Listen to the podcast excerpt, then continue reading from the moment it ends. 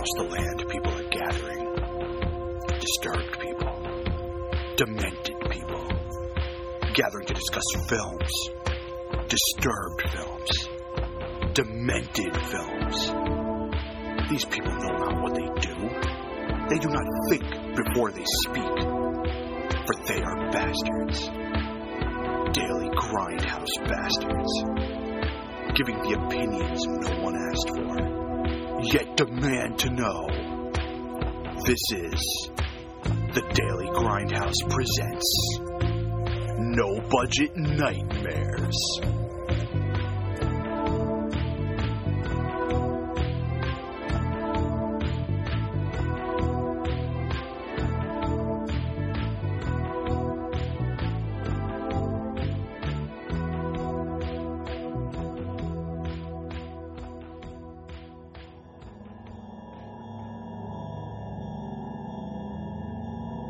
Episode 13 Human Behavior.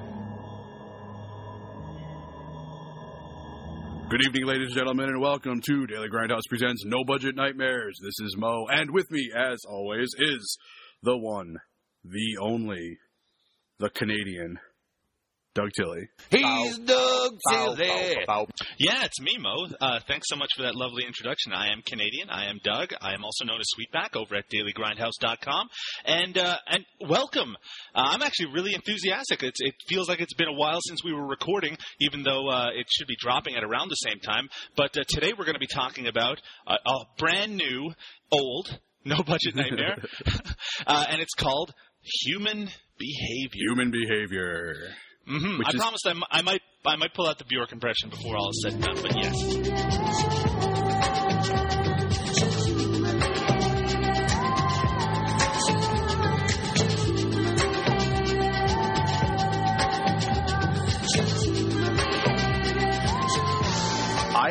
I'm gonna I'm probably gonna pull out my snore impression before the whole thing is over. it, it's a it's an interesting. The the the, the Mm. generic title pretty much describes the entire movie. So It's also partially a spoiler because I don't I I haven't really talked to you about this Mo because we like to leave it for the podcast. Yeah. But uh, I think this is a movie with a twist, and the twist. Uh, and since this movie was originally made, we believe in about 2001, even though the IMDb page says 2006. Um, around 2001, there were lots of movies coming out with big twists at the end. oh yeah. Right, there was M Night Shyamalan's movies, and there were. Uh, I remember the movie Identity, which actually this one kind of reminded me of Yeah. in, a, in a in a little, in a sort of way. Uh, but there's a twist in this movie that, and we'll talk about it because who gives a shit? But I want I want I want to say on record that you know that I had the end of this movie pegged within the first ten minutes. Yeah, no, I'm uh, I'm right there with you. Yeah. I, I didn't know all of the details, obviously, because they were kind of revealed as they go along. But um, there are some. The thing is, when you write a movie and when you're making the movie, uh, the idea is that every single line said has to have some importance in regards to the whole thing. Now, in in low budget movies, that's not always the case. In fact, it's often not the case. However, when certain specific things get mentioned, you know that they're going to play into the plot at some point. They're Mm. not just random uh, things that are, are just kind of being spouted off. Yeah. And in this case, you know that they're going to come back at some point. You're like, oh, okay, I see how that's going to play in. Mm-hmm. Human Behavior, directed by Derek and Shane Cole, the Cole brothers. Hey, but before we get into this, though, I have, uh, you know, you you have your theme song. Well, now I have my theme song. What? Hit it, and my theme song will play here. Will it? Who are the hosts of No Budget Nightmares? Ooh. Yeah, sure, there's Doug, but he's got a song. Oh, yeah. They watch flicks we would not see on a dare. Ooh. Rock, paper, scissors was really wrong. Well, it's Canadian. What do you expect? If you ask this guy if he enjoyed it, I doubt that he'd say yes. Oh no! Doesn't like flicks on Blu-ray or DVD. The, man's drunk on VHS, and his name's Mo, and his name's Mo, and his name's Mo, and his name's Mo. And his name's Mo. Why name him Mo? And his name's He's a bad film hating while I skating all the while masturbating. That's Mo porn. Yeah. Pretty good. huh? Wow, Mo, that was amazing. Where did that come from? Well, the same place it came from for yours. So you're saying that if anyone listening wants their own theme song, all they have to do is request it? Um, no, no, no. I think if anybody hosting this show wants their own theme song, you know, and and asks for it nicely, um, actually, I have to say that, uh, you know, Mo, are you firing me? uh, no, no. I have I have to say that uh, actually it was um, Ike from the Mike and Ike show who uh, you know he did yours and and mine, but he actually asked me very nicely if I wanted if if you want if I wanted him to do a theme song for me, and I'm like, yeah, sure, that's awesome. So yeah. He's been he's been he's been working on it for a couple of weeks, and I, I thought it was a pretty brilliant idea.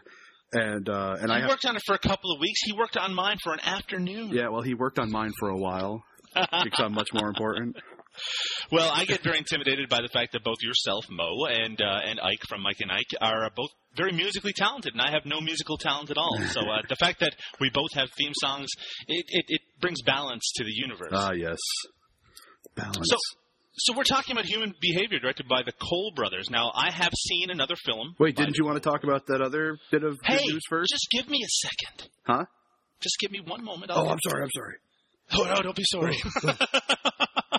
All right. Well, yeah, I have seen another movie by these guys called Up for Rent, which was an anthology film that all takes place around uh, a rented apartment, and it's not very good. But anthology movies in no budget filmmaking are almost always terrible. So I, I don't hold that strictly against them. I, I believe that this movie, even though again on the IMDb it's set as coming out later, it probably was a little earlier. In fact, I did a little creeping on their website, and I believe this might even be their first full length feature. So we'll we'll keep that in mind when we're discussing it. And uh, that's actually not what I was talking about, though. I was talking about don't we have an update from another movie we wanted to talk Yeah, about? I know what you were referring to. Oh, okay. I was just going to get to it at my own God. We're gonna stop like halfway through this one and get to that one. Well, now, uh, yeah, this is breaking news. It's breaking all over the place. it's um, it's certainly breaking my ass. Wow. All right. Uh, anyway, uh, back to we should. Let's just let's just slow things down for a moment. Everybody knows that a couple of episodes ago we spoke about the movie Redneck County Fever. Boy, and, uh, howdy. par- boy howdy indeed, and and bogus. And, uh, and for anyone who listened to that episode, and if you haven't, stop this episode and go back and listen to that, and then continue off from right here. Uh, we uh, we didn't know anything about it. Didn't have an IMDb page. Had really no reviews on the entire internet. I, I just moved my arms. You can't see it to show the expanse of it. Uh, we couldn't find out any information, but. Thanks to an intrepid listener, I can't believe I can even say that. We have an intrepid listener, Matt Dunn, uh, on Twitter, who has never even seen Redneck County Fever and has no wish to see it Lucky because I, I offered him the opportunity. Um, he tracked down some information. In fact, he tracked down one of the actors in the film. Um, and in fact, he found some really interesting information. We now know, everyone get your notepads ready, that the film, Redneck County Fever, uh, was directed as Mo guessed and as I sort of tried to keep away from in case he was wrong, uh, was made back in 1992, and he was directed by a uh, filmmaker named Gary Kinnemer. Uh, and in fact, I've tried to reach out to Gary because he has a Facebook page, but uh, we're still waiting to hear back on that. But I have been in touch with the actor Lico Reyes, uh, who actually has been in a number of, of legitimate uh, productions like Problem Child and. and we've been back and forth a little bit. Again, thanks to uh, Matt's uh, greasing the wheels, uh, and he's uh, he's been good enough to pass along uh, some of his memories of the making of the film. Um, uh, he he is under the impression that it's become sort of a cult item because two people have emailed him about it. Uh, I wouldn't go that far, but I would take full credit for it. No, we Um, we want to make we want to make this motherfucker like a midnight movie. This is not the Rocky Horror It's Picture so Show. not. It's so not midnight movie material.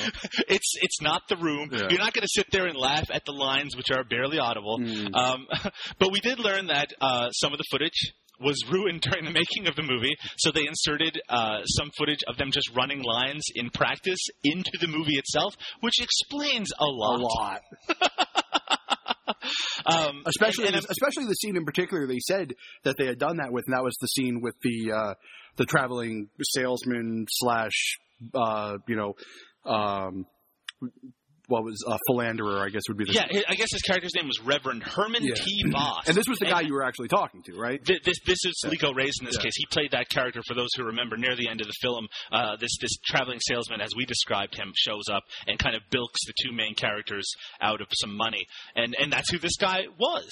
And uh, he told me that um, he. They got most of the actors for the film. Uh, they were students of a guy named Adam Roarke down in Texas, um, who was uh, Lou Diamond Phillips' instructor. Pretty Mm. uh, impressive. Hmm. Talk about and the first was, hour. I know. Very good.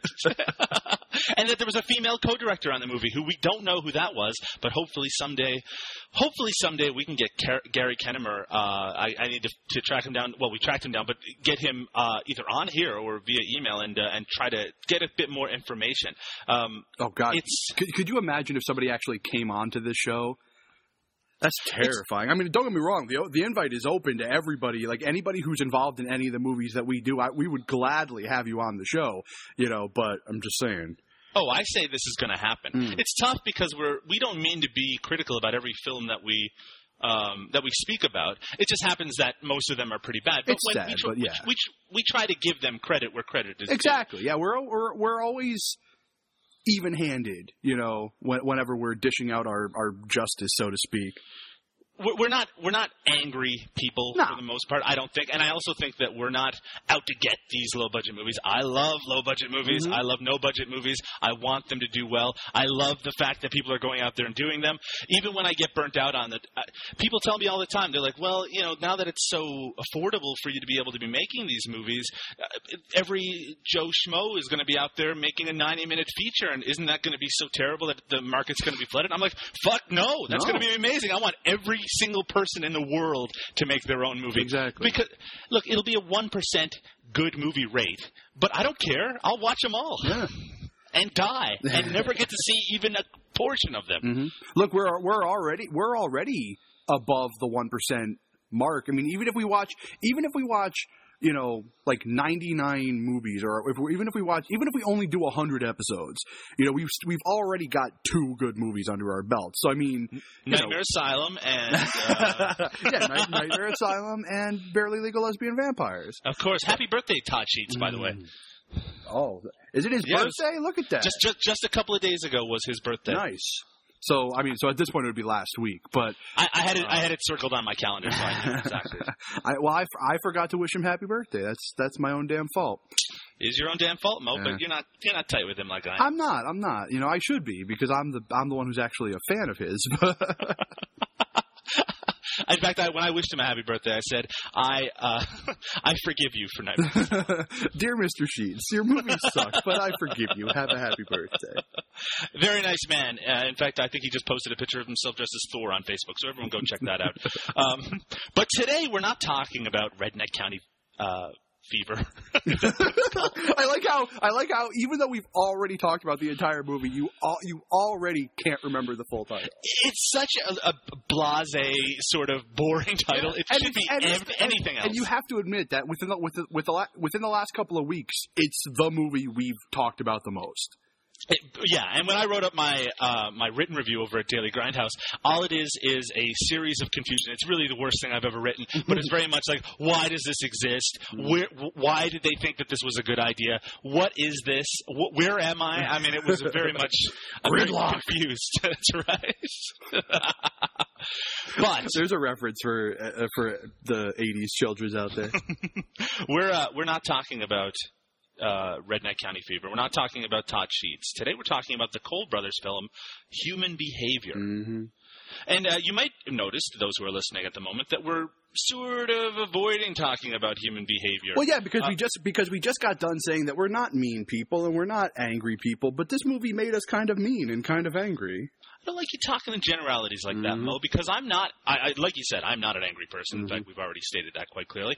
But this movie doesn't make me necessarily angry. In fact, I, and, and uh, correct me if you think I'm wrong, but I don't even think that this is necessarily a mm, bad movie. I wouldn't Not- use the term not- bad. It's not technically a bad movie. Right, it's not badly made. I mean, it's say actually a bad movie, but it's not technically a bad movie. That's exactly It's well made. Yes. It's very competently made. As we mentioned at the end of the last episode, this movie Human Behavior is in black and white. Ooh, Sheet. why do you think why do you think that is, Mo? Um, because it looks classier.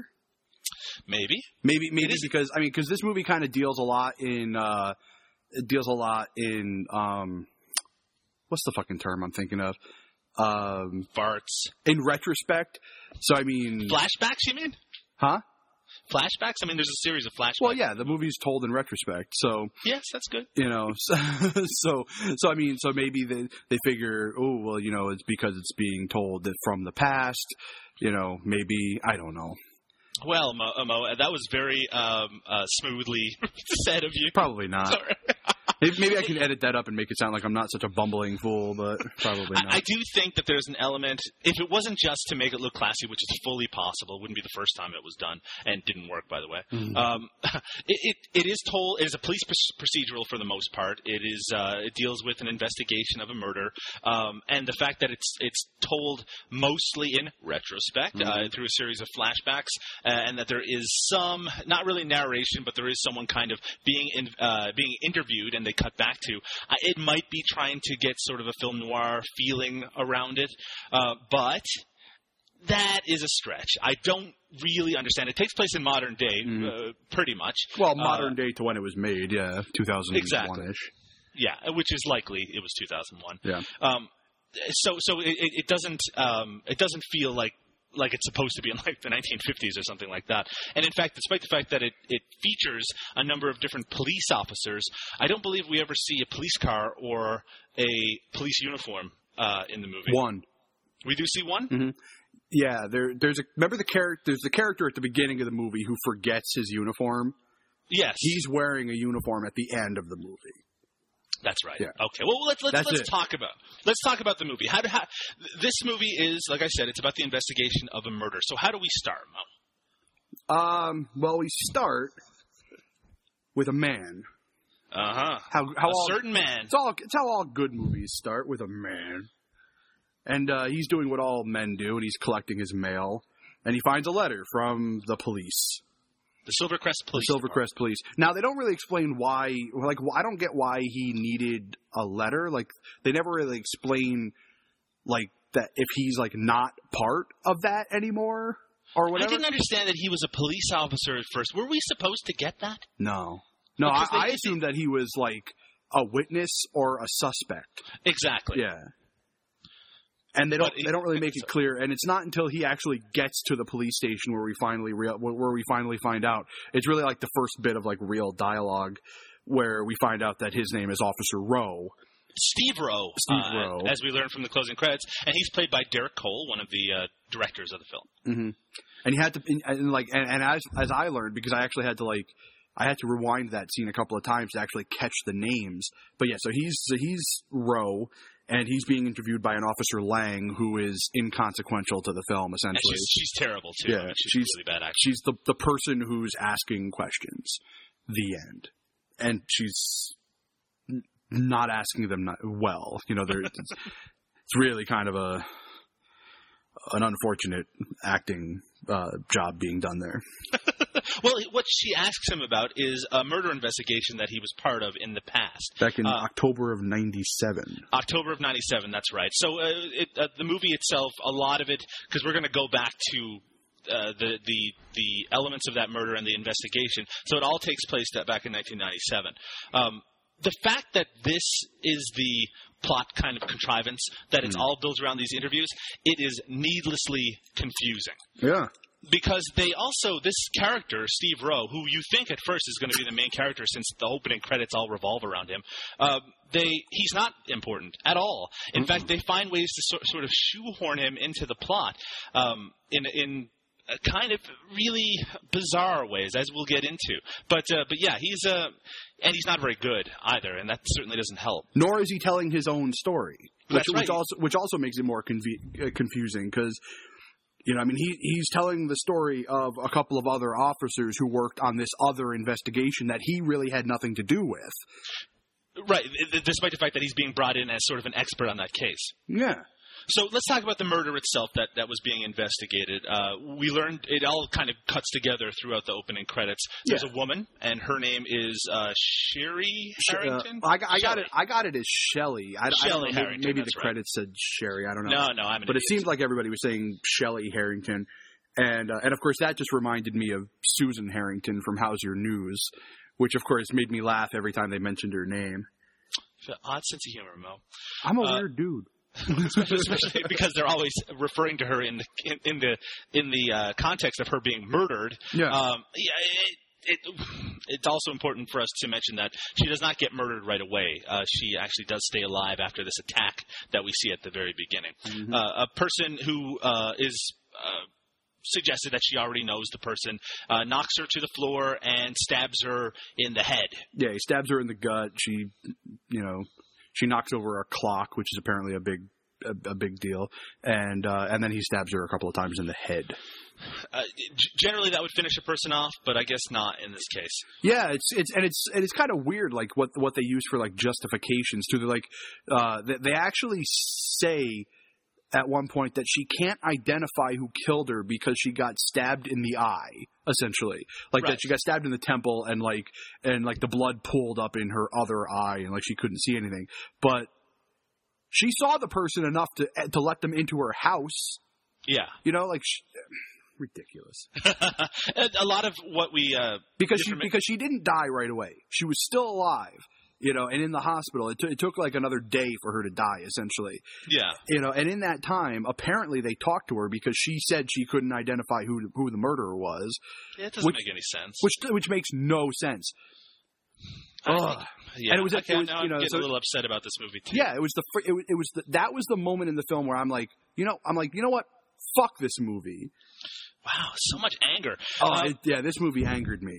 So it transitions into the, the police actually arriving on scene and checking out the, the scene of the crime, so Yeah. to speak. And there's a little bit of red herring work going on here where you're supposed to suspect certain people. But let's talk about the main characters because they all get introduced in the scene, and there's there's a few of them. Yeah, yeah. So we've got the main officers who are working on the case. There's the uh, an, uh, they they tend to refer to everybody by their first name in this movie. So we have Trey and Jason essentially, and uh, you know, and Trey's sort of this you know haggard, you know, like burly sort of cop, and Jason's like a like a twig, like a, like he, he doesn't even look like a cop. It's ridiculous. Right. And we're Yeah. told that Trey and Jason have a really close relationship. Yeah, they're like That- partners and whatever. Yeah, or, or at least very good friends. Mhm. Uh, and, and you described them very well. Trey is sort of, you don't really get the impression from this, this opening scene, but he's a little um, off kilter in that he's a very intense cop. yeah. Um, and uh, there there's a reoccurring joke that happens throughout the film that he'll be laying in bed and he'll hear something and try to answer the what he thinks is a telephone, but one time he brings the alarm clock to his head, and the other time it's someone knocking on his door. And Yeah, I- I'm actually glad you mentioned that because yeah, that's uh, yeah, I'm, I'm glad they tried to they they made the attempt to interject some humor into this, but because it's a pretty it's it's not a funny movie. It's not a funny. It's not even unintentionally funny. right. Like like it's act, it's actually there are very few scenes. You know, most of the actors in this are competent enough that you know that that you can take their their role seriously.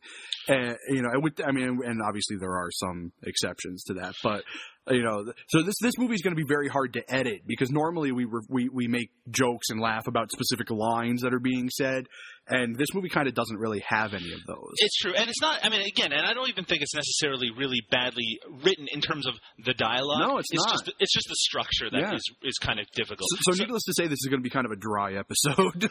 well, we'll have to we'll have to make funny sounds just to make it uh, more interesting. I'll, I'll, every now and again, I'll just fart into the mic. Please do. Um, so they, they arrive on scene. They discover the some of the facts of the case. Jason tells them that there's the broken clock, like you mentioned, which tells us that the when the events actually uh, happened, the murder. did you notice when the battery rolled out that there was like that there was a piece of tape on the side of it covering over the Energizer logo? Well, at least they were, at least they paid attention to that sort of thing. Yeah. Sometimes you see these low budget movies and people are like drinking Coke and Yeah, eating Lay's potato chips and all that sort of thing. You, I mean, whatever. It's it's free advertising. I don't know why they would why they would even bother. I don't know. That's why some movies have generic beer and generic uh, chips. Are you talking about? uh Are you talking about so more it be? Generic beer. Generic. I was, I was talking more about Repo Man, but yes, that as well. Um, so, so we do learn that the victim, uh, Shelley, is still alive. Um, but they're while they're going over kind of the details of the scene, they look out the window and see somebody out there. yeah, who just And- takes off. And he just takes off, and they start running after him. And that actually does lead to what I thought was a pretty great line because uh, Trey starts running after him, and uh, Jason is kind of trailing behind. And when they give up the trace, the, they give up the chase. um, Jason asks, he goes, "What did he look like?" And he goes, "I don't know. He wasn't running backwards," which I thought was a pretty clever line, actually. Well, what did he look like? Well, I don't know. He wasn't running backwards. So they block off the whole area. The scene doesn't make a lot of sense to me because of what we discover later on. Yeah, But, um, but I don't know. I know. I don't want to give it away now, but yeah, you know, it's it's. But I but I but at the same time, I really want to. You know, Right, right. I want to say something, but I at the same time I can't. Well, we also learned that Trey and Jason have a bit of a father figure in the police force. He's a he's a crime scene doctor, and they call him Doc. Well, of course. Of What, course. what else would you call him? Exactly, and he's been a bit of a father figure to the two of them. He helped uh, raise Trey to some extent, uh, and that certainly isn't going to come into play later. So don't don't worry about that. Hmm. Um, but it's um, it it. They have kind of a very much a communal relationship. Uh, we are introduced to Sophie, the crime photographer. I'm glad you mentioned Sophie because they, they they they really desperately shoehorned this character into the movie, like you know just just for to sort of have an emotional impact later on in the movie. I, I forgot when they tell us this emotional impact moment you're you're speaking of. I had forgotten forgot who it was referring to. I, had to like I. I wanted to go back and I'm like, who the fuck are they talking about? And, and like, and the, really the only reason why I really remembered her is because she has my ex-wife's name. So I'm like, okay, so you know, so, so That's the only later- reason I remembered her too. well, that's how most people remember Sophie. So. But her importance in this scene is only because uh, her conversation with uh, Jason allows him to uh, give a bunch of exposition at once regarding Yeah. the fact that uh, that Trey became a police officer because his parents were murdered when he was 15, and a few years ago his girlfriend fell down a flight of stairs and broke her neck. Yeah. Um, and and this information again is never going to be important unless it is. Exactly. And there's all yeah, there's there's you know, and and and it's all this stuff that's like you know, like it's happening, and it's and there's nothing else going on. Like they introduce they introduce the the quote unquote red herring you know character uh like in the last scene. Um, and uh and and kind of not i mean they only really kind of like vaguely mention him later and then they keep going on and on and on about all these things in trey's life and it's like okay Again, Ah. I don't know what you're going on about, Mo. I don't think that any of this is going to become important. No, speaking, no, none of it- Speaking of of Mr. Red Herring, he arrives on the scene. That's Bobby, who's also a police officer. Um, yeah This is one of those police federations. Federations. it's not a wrestling federation. Uh, planetary federation yeah. it's it's one of those police forces that you see in low budget movies, which have like five people in them. You are Uh, way you are you are way too obsessed with my uh, with my commemorative plate. Anyway, Mo does have a Star Trek Next Generation. I have a Star Trek plate. Next Generation commemorative plate. Yes. I'll, I'll post a picture on the Facebook page. Please do, Mo. Everyone wants to see it. Of course they do.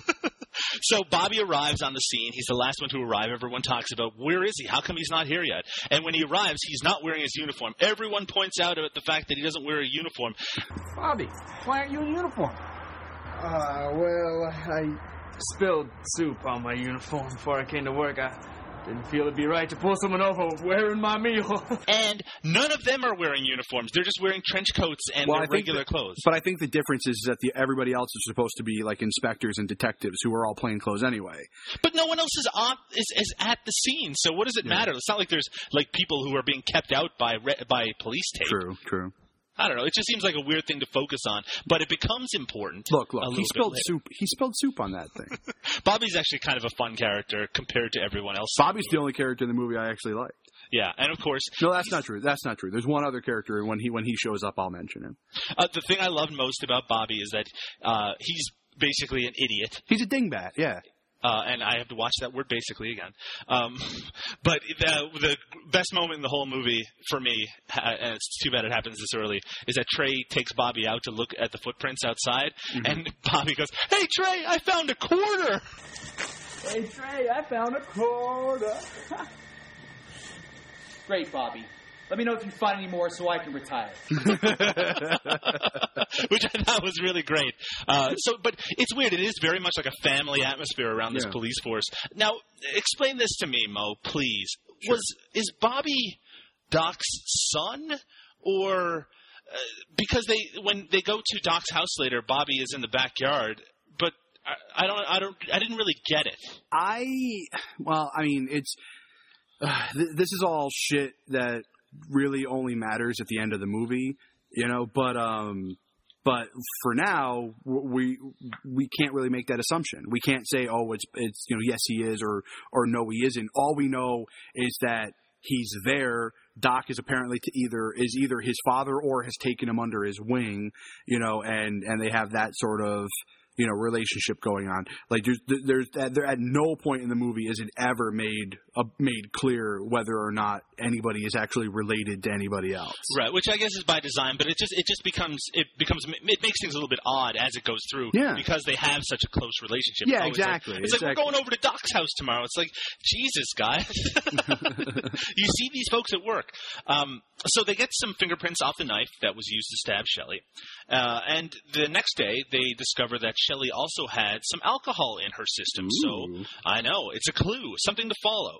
So Trey decides that he's going to go from uh, bar to bar, from pub to pub, and uh, try to track down where she was drinking that night.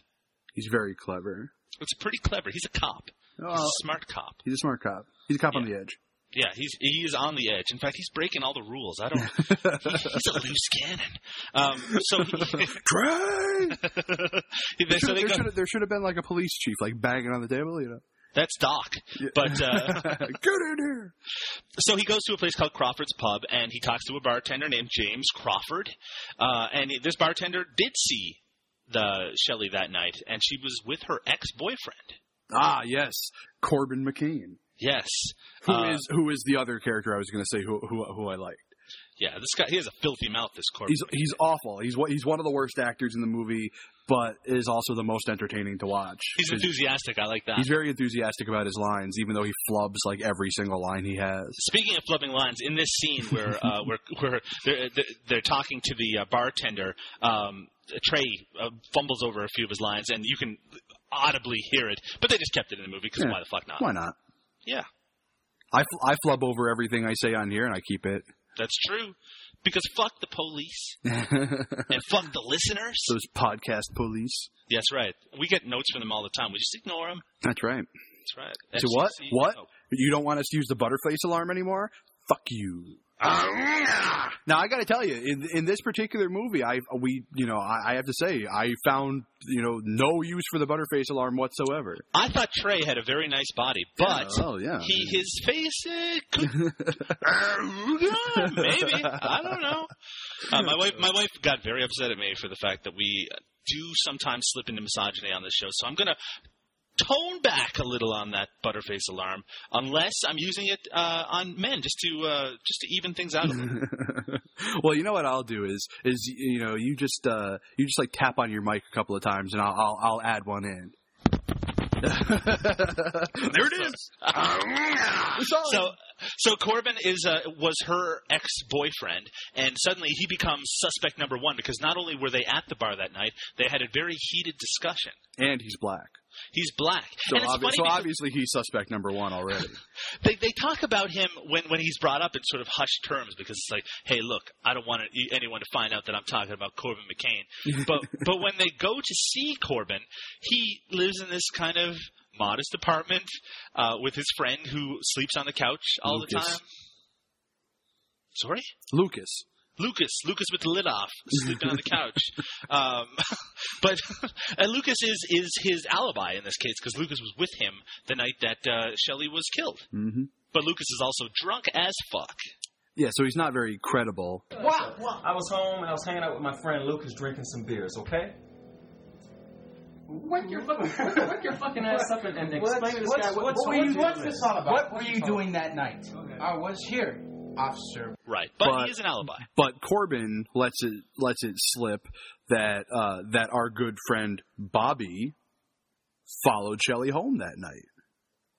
Yeah, that's right. Damn it, Bobby! Why didn't you tell me? That's Ruh-roh. yeah, actually, Corbin. One of the first things he says when he's asked about Shelley, he goes, Did anybody join you for a couple of beers? You know what? Yeah, I hung out with that bitch the other night. But afterwards, she she went home. I like how his I like how his tone changes. though. Like he opens the door, he's he's all pissed off. He's like, "Yeah, that bitch, fuck her." But well, she's dead. Oh my god, what happened? I've seen enough Law and Order episodes to know that that's exactly how it happens in real life. Um, so they talk about um, Trey talks about how he needs to talk to Doc because Doc might be able to help him out. I don't really get why Doc is like the key to all of this. Uh, he doesn't seem to have ever contribute anything of particular use. Well, it's it's another one of those situations where it all makes sense in the end. Yeah. But for now, you're left questioning why anybody would give a shit. Like Doc Doc is never introduced as like this amazing like forensic, you know, whatever, like master. Like he's no, you know, like he, he's he's he's nothing to the police force really. He's just sort of there. Yeah. You know, he's I, I like it seems like he's like like I guess he's like may, maybe they use him as like a profiler or something because I think he's supposed to be like a psychologist or a psychiatrist or something. But you know, but ultimately though, it's never really explained like why he would be the man everybody needs to talk to about everything. Listeners, have you figured out the ending yet? Have you worked it out? because it's probably coming together in your brain already. Yeah, and keep in mind we're about I mean at this point we're we're about 15 minutes into the movie. So Yeah, that's true. But the movie is only 72 minutes long, so it's not it's not that long. Uh, from this point on, the movie kind of shifts into uh, more of a horror movie-ish type gear Mm. um, because there's a, there's going to be more murders, and they're filmed in a way that you you can't see who the murderer actually is. Uh, we start to realize that what's going on here is that it actually is going to be a mystery. Uh, the first person to uh, bite it is the bartender. bum bum bum Bum bum bum. Yeah. So the bartender gets killed. Uh, we don't see the killer. He's backlit with uh, some uh, headlights. It's actually kind of a cool shot. Yeah, it is. Yeah, like he he walks out in front of the headlights and like you know, and, and the only the only problem I had with that is was that he was so close to the headlights that like when he swung, which I guess was supposed to be a bat, like he swings it off to his side to kind of show it. Like you, you can't really tell what it is. Yeah, that's true. You know, if he had been maybe like five feet farther up, you know, it still would have had a really good silhouette and you would have been able to see the bat. But I'm not going to knock him for it. It was still a pretty good shot. Yeah, and I, it's, I will say that there are a few nice shots in the movie. I really liked how they kept, uh, whenever they referred to the murder at the beginning, they would show these kind of quick clips of Yeah, the yeah. scene. And one of them was a like a piece of tissue paper with blood soaking through, and I thought that was really nice. Mm-hmm. Yeah. I, I, I mean, I know that these are just little things, but we're good people who are going to compliment it when it's due. Yeah, and I actually like whenever they mention uh, Trey's parents and they show the the hand Yeah. falling out falling out of the bed like covered in blood. Like I I thought I loved that shot too. Um, but yeah, all the little quick cuts that they would do uh, whenever somebody would mention murder w- were all really well done. Yeah. So we find out that the next morning, uh, Jason ends up calling Trey, who uh, then discovers that uh, two pieces of horrible news, which is that the bartender was killed and that Shelley ended up dying in her sleep. The fact that she died in her sleep means that there was no real reason to ever keep her alive from the scene. Yeah, I, I it, it, it just was kind of a weird thing. Um, actually, yeah, anyway, we'll go back to it. uh, so now we have one of my other favorite scenes in the movie, which is that uh, they got the result, results back, or theoretically would have the results back from the fingerprints from the weapon. And Jason is at the police office, and um, he, office. it's an office. There are cubicles and whatnot. Sure, I'm sure it's a legitimate police office. I think they call Um, it a station. Yeah, yeah. they're officers. Are they? Not? It was right. filmed. It was filmed in a fucking office. No, it was definitely filmed in an office. Yeah. So uh, someone sneaks into the office and uh, and turns off his search and deletes all the fingerprints. I guess in a police uh, office. that that they only have one copy of this entire uh, fingerprint database. Yeah, I- because, come on. like like uh, this this uh, this was this was the second point that really pissed me off with this movie is that is that uh, what really? I mean, it's that easy to delete an entire like an entire um database of fingerprints. This ends up being a huge deal. A because, huge deal. Because it fucks up the entire case. Yeah, But and then- you and think the- it would be an even bigger deal because it would also fuck up any number of other cases. Yeah, yeah. He exactly. deleted the entire fingerprint database. We also learned that Jason he, he can't just start the scan again because he has the import he has to import every single fingerprint back, back, into yeah. the database. Jesus Christ. And which apparently they're all in his briefcase, which he left at home. Yeah. Uh, yeah, but uh, this does lead to my one of my favorite moments, which is when he comes out having noticed that someone has fucked with his PC and starts, starts yelling, yelling. at the top of his lungs, "Who fucked with my computer? God damn it, did anyone fuck with my computer? And like Did anyone fuck and with my PC?" and it's so great the reaction shots that they got like to, the, to from the people like when he's yelling because they all they all like they're- like they just kind of like startle and look up real quick and then it's just like just go back to their work. It's it, like they just completely ignore him. Like here's a guy freaking out because somebody just destroyed a ton of evidence and you'd think every cop would want to uh get on that and and and help investigate what happened. No nobody lifts a finger nobody gives a shit I also love the idea. that Theoretically, the way that you scan a fingerprint database is that you input it in, and then you start a search, and it just goes on for days on this computer until it matches with something. yeah yeah 2001, everybody. That's exactly how it worked. Probably. Look, if you ever watched an episode of Law and Order, you know that's exactly how it works. That's true. Dun dun. Dun, dun, dun, dun, dun. No, let's just keep doing that. Let's forget this movie. yeah, yeah, yeah. Uh, I'll do the uh, I'll do the the trial by fire music or what is it the the what is it the trial Law and Order trial. It was it, you, you know what I'm talking about? Yeah, do you mean the, the trial by jury? I think Trial by jury. Thank was you. that what yeah. it was? I can't remember. Yeah, yeah, trial I'm all jury. about the special victims unit. It last it lasted like half a season, but it had the greatest music that they imported over. It's now the music for uh, Criminal Intent. Dun dun dun dun Yeah, it- it's, a, it's, it's it's the crazy one that goes bum bum dun dun dun dun dun dun. I know exactly what you're talking about. Yeah. Anyway, back to this movie. Yeah. Do we have to? Yeah, Trey goes to Doc's house, and this. like yeah. I know I just mentioned that that uh, Jason yelling like a fucking ridiculous person uh, was one of my favorite moments, but the best moment in this movie is just about to happen. So I'm I really got to pump myself up for it. So Trey goes to Doc's house because he um, we didn't really mention this, but they suspect that Bobby might be involved with the murder. Why do they suspect that? Well, for several reasons, because Yes. he shows up without his without his uniform on. Uh-huh. He was also the first on the scene. That's right. Um, he was also, you know, and there's also the, the the bit about him following Shelley home. We we we were we didn't mention it before, but yeah, we we discovered from Corbin McCain, the boyfriend, the ex-boyfriend, that uh, Bobby, the kind of doofus cop, followed her home that night, Yep. and he didn't mention it, and this makes Trey very upset. That's right. How upset does it make him, Mo? What? How, how upset does it make Trey? Very?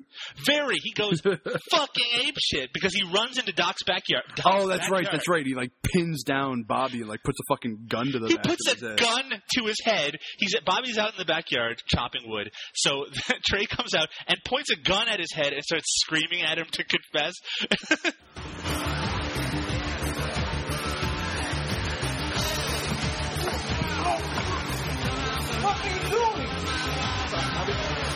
Don't be upset about this, but I'm wondering why you didn't tell me you followed Shelly home at least. Yeah, I thought you. You didn't tell me, so how the fuck would I know, Bobby, huh? You know this makes you a suspect? You didn't tell me. Why? Why do you this goddamn...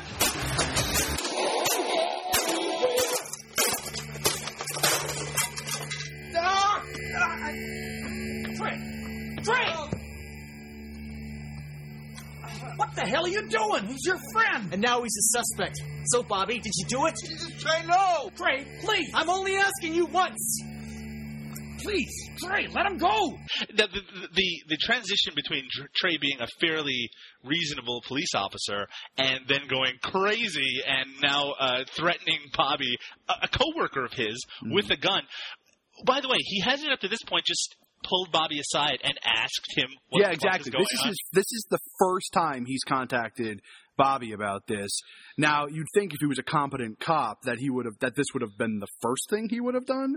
But he's ac- but he's actually gone and asked everybody's opinion of what he should do about this first before. So now so now we have an entire, you know, police department that knows that Trey knows that Bobby was the first on the scene and that he suspects him in this, you know, but he hasn't actually contacted Bobby about it.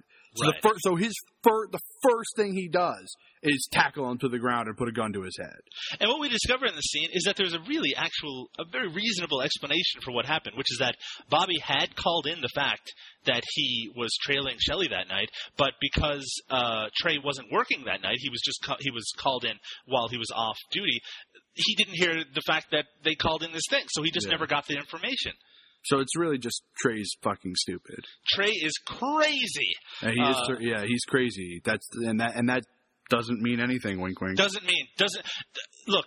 His parents died when he was 15, mysteriously. mm-hmm. His girlfriend died a few years back, Mhm. mysteriously. Wink, wink. Uh, and and certainly the fact that he kind of flies off the handle suddenly, uh, it, that's unimportant. Don't pay attention to. it. exactly. Wink.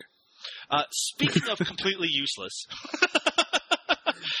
The next scene is the most completely useless scene in the movie, to the point where I know it irritated you a lot, Mo. Yes. So you might uh, ask yourself, if you're paying attention, which you shouldn't be, but if you were, that the the gentleman who's being interviewed at the beginning of the movie, we haven't been talking about him. That's because, except for him poking his head up in the scene where Jason is flying off his, the handle with the the fingerprints, he hasn't been in the movie at Yeah. all. Yeah, in fact, in fact, um, you know, un- until the, the only time he's really even mentioned in, within the course of the story of the movie itself is once the bartender is killed because that's his case. Right. The bartender, the bartender's case is Officer Lowe's, but but this story isn't about the bartender case. It's about the Sh- the Shelley case. So they've been, they've been work they've been talking about that one pretty much non nonstop. So what happens now is Officer Lowe decides he's going to stop by Jason's house to kind of like get their stories straight, so to speak, or to kind of make sure they're they're they're both in the same mindset of where their cases are, because I think they both sort of have a feeling that the cases are connected. Right. So, so but what we haven't mentioned is that by this point in the movie, the plot or the story of the movie has been retold about three times. Yeah, people every time they get together, one character explains what's going on up to that point Yeah. in detail. And I should correct you, Mo, that that the uh, the actor, uh, the character, sorry, the police officer is Roe. Oh, Roe, I don't care. Low. well, Roe, I just want to look. We, give the movie its due. No. it's Roe. All right, all right, you're All right. right, Fuck fine, this movie. Roe. Let's go All back to Law and Order. Dun, dun. Dun, dun, dun, dun, dun. but um, okay. So Officer Rowe. Oh, Uh, excuse me, Mr. Rowe. But um, so so so. But the thing is, is that this, so now this is the fourth time that somebody's going down all the details of of these cases. But in this, but in this particular case, uh, this particular one was was so annoying and so upsetting because they go into such detail and it takes so long. This is a really, really irritating scene because, like you said, they repeat the, the details of exactly what has been going on up to that point. And really, we're, the movie's only 72 minutes. And we're, only 40 four- minutes we're, in. four- we're 40 minutes in at this point. Right, so we, we know what's going on, but they, they go over it. And another thing that I disliked about this scene is Was that Jason's pleated pants? Ple- his pleated pants, it, it gave me unnatural rage. Yeah. Um, but also the fact that these the interchange here, the the the, the back and forth between uh, Jason and Officer Rowe, uh, it felt a lot more improvised than the rest of it. Like they didn't have to learn their lines, and because of that, it feels a lot sloppier than the other scenes. Yeah. And if I had to guess, and this is just just a guess, this is a padding scene to uh, to get a little bit more screen time because if the movie is only 72 minutes long, they needed to stretch it out a little bit, and it also wanted to to incorporate uh, Officer Rowe's character since he was going to be part of this kind of surrounding story. To, I'm incorporating. Schaefer into my belly. Uh, there's also a part of me, and maybe I, you know, there's a part of me that thinks that the whole surrounding story about the interview and things like that, that that was all added later as a way to stretch out the runtime. it would make sense because those parts are all intercuts, like like the character kind of poking his head up from his cubicle, Yeah. and uh, and those other scenes are almost entirely disconnected, and they And- star the director, Yeah, and they're useless. and they're useless, right? So it it it is really kind of obvious padding, and it feels really. You're already a little bit irritated at this point. Yeah, well, it me- kind I was really- I was more than a little irritated by this point. Yeah, I had to take a break after this because I was just like, I can't, I can't do it. Yeah, so we learn about the whole plot up to this point again. Uh, but later that night, Jason, who I like Jason. Jason seems like he knew what was going on. He was really upset about his uh, his his fingerprint database getting deleted. But Jason ends up getting attacked. Drink it, drink it, Mo. yeah, sorry Chug. about that. His, Um, atta- his attacker in this case is wearing a mask, and he hits him with one of those big long uh, flashlights. Um, and uh, I actually, this is edited. oh, you mean like a cop flashlight? like just like that. uh, during this, this scene is actually edited pretty well. Uh, Jason ends up pulling off the the attacker's mask, but he ends up getting knocked out before Mm. uh, before. We're getting into the climax of the movie now. Uh, it, it kind of pulls up really fast. Yeah. Um, But we'll see. Well, I'll, I'll get into why this is kind of confusing in a in a moment. So, uh, speaking of more kind of padding, uh, Corbin, the ex-boyfriend, comes to visit Trey, um, and he comes to his actual apartment. I don't know how he found out where he lived. That Huh. would be kind of distressing if I was a police officer. Well, and it was pretty distressing to him too, because Yeah. somebody who up until the night before was a was a suspect in the crime that he's investigating knocks on his door. but this Corbin, he's a he's a he's a main man in whatever area of the world this is taking place in. Yeah. Their, their conversation uh, involves the word "fuck." Uh, S- South Central Decatur. Yeah. they they say uh, fuck uh, about thirty times in about In this one seconds. scene, yeah. Yeah, yeah. It's it's there's a lot of fucks going back and forth. I was glad Uh, my kids were gone by the time the scene came up because man, this would have been a bad one. Kids, you can't shelter kids. Well, I don't usually, but I mean, at the same time, I don't want them hearing you know Fuck. fuck, and ass and Fuck. whatever thirty times in the course of like three minutes.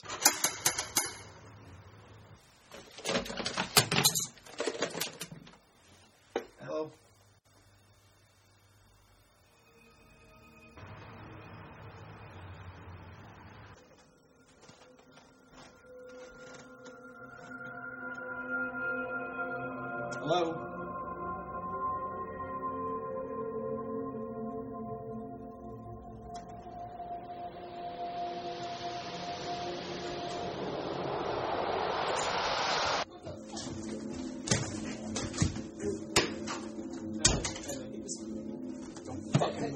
Don't fucking move! What the fuck, man? Get this fucking gun off of my head. Fucking move.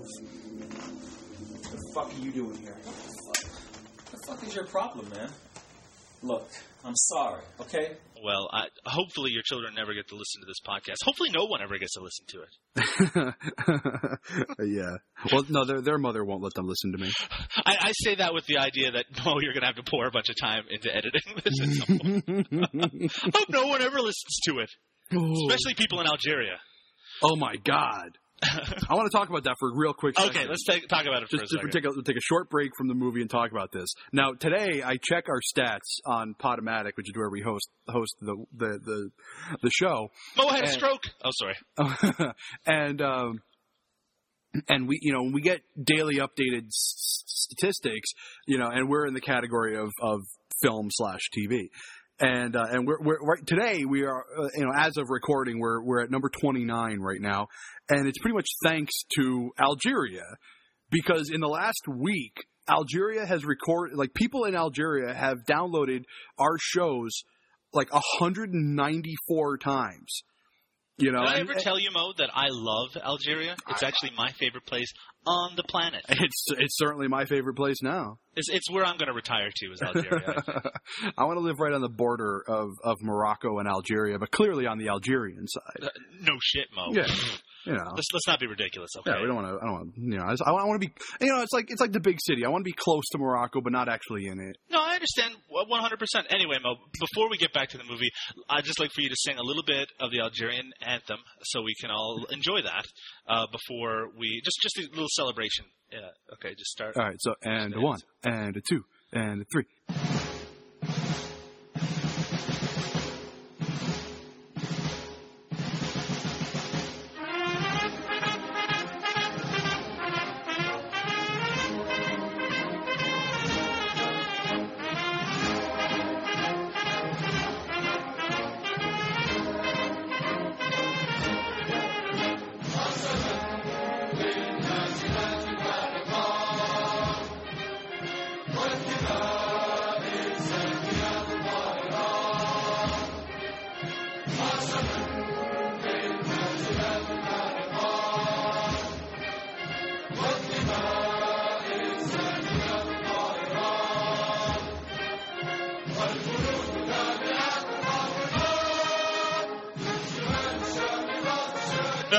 Algeria is the best place on earth. I thought that was the Kazakhstan national anthem. What's the difference? I don't know. Hmm. I mean, I love Algeria. About 4,000 miles. yes, that's right. so, and a couple uh, of wars. declare independence. Don't let them do that to you. All right, let's get back to the movie. Okay. Okay. Uh, where are we in the movie? Oh, Corbin. Corbin comes to visit Trey at his house. He's very disturbed by it. They say fuck a lot. Uh, but Corbin is very disturbed because his friend Lucas, who didn't seem to be very important to the movie. It wasn't. He's not important at all. No, I, I thought when they introduced him, he was supposed to be like Brad Pitt in True Romance, where he's just kind of like this funny stoner dude who just happens to be in the background. But he's not. He's not funny or interesting. But he has gone missing. Yep. And he, he's he okay though? I wish I could get enthused about this, but it's like, who fucking cares? All right, let's get to the plot points kind of quickly. Yeah, so Corbin, it's like, so yeah, so so so Corbin tells Trey that that uh that Lucas is in like a hotel room somewhere. I don't know why Lucas had a hotel room, by the way. Does Yeah, because he- it doesn't make any sense. because it seemed to be like he was living with Corbin. So why does he need a fucking hotel room? But anyway, so Trey goes to check out the hotel room and he's snooping around and he finds an envelope with plane tickets in it. which I- Unimportant. uh, complete, which yeah, which turns out to be a, like a, another attempt at a red herring, I guess. And uh, and at the same time, we see in a mirror that you know c- very cleverly placed, you know this this mirror, and uh, and a figure pops up from behind a, a countertop, and uh, Trey sees him and and and gives chase, so to speak. He chases him out onto the street. Yeah, where he finds Corbin. Corbin's on the phone. yeah. Uh, Corbin, uh, who. Uh, since the, the the the breakdown here is that Corbin went to Trey's house, Trey went to the uh, hotel room, and now Corbin is outside on the street. Trey is very suspicious about what's going on. He's Of very uh, he, he's questioning what's happening. But Corbin, he Corbin has nothing to do with what's going on. He just bought a pack of cigarettes. I He love how I. I love how every time, you know, like every time that that that uh, that suspicion gets thrown towards Corbin, like he has an um, like an immediate alibi. His alibi was really great too. Yeah. Which is Yo, that man, I my just bought receipt pack is from five minutes ago. Bought a pack of cigarettes five minutes ago. I got the receipt. He's like, oh, okay, You're free to go. sure. Well, all this is just getting a little bit too confusing. So it's time for Trey to go see really the person he trusts most on the entire planet, his friend Doc. Doc, Doc, Doc. Well, Doc, uh, things are a little bit strange when he goes over to Doc's place. Very strange because um, well, I should mention that Trey did discover what happened to, to Jason, that Jason was attacked. Yeah, because what had happened was that, like we didn't actually go to Doc's. He went to Doc's summer, Summer home, that's right. which is of course in the same fucking town as. I mean, I thought the whole point of like a summer home was like to go someplace nicer. Right. you know. But I guess I guess you know I guess Decatur is nice all year round, so they have so they have two homes there. Um, I don't know why I keep saying Decatur. It's just a funny, you know. Maybe they're in Walla Walla, but anyway. So they're they're in uh, so the, whatever it is, but it's in, it's in the same fucking town, or at least they say it's in, very close. So he runs up there, and yeah, you're right. He discovers what happens to Jason because he finds him dead. Right. Jason's there, dead. Dead. Now, it, it, I don't understand why when Jason was attacked, they didn't just.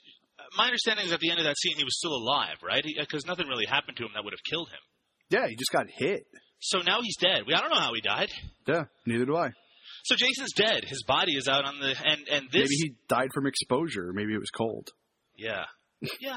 Maybe. So I, bel I believe this was filmed in, in California, so it probably wasn't too cold. Ah. I know. Look at me doing research. so they find. Did you look Jason- that up just now?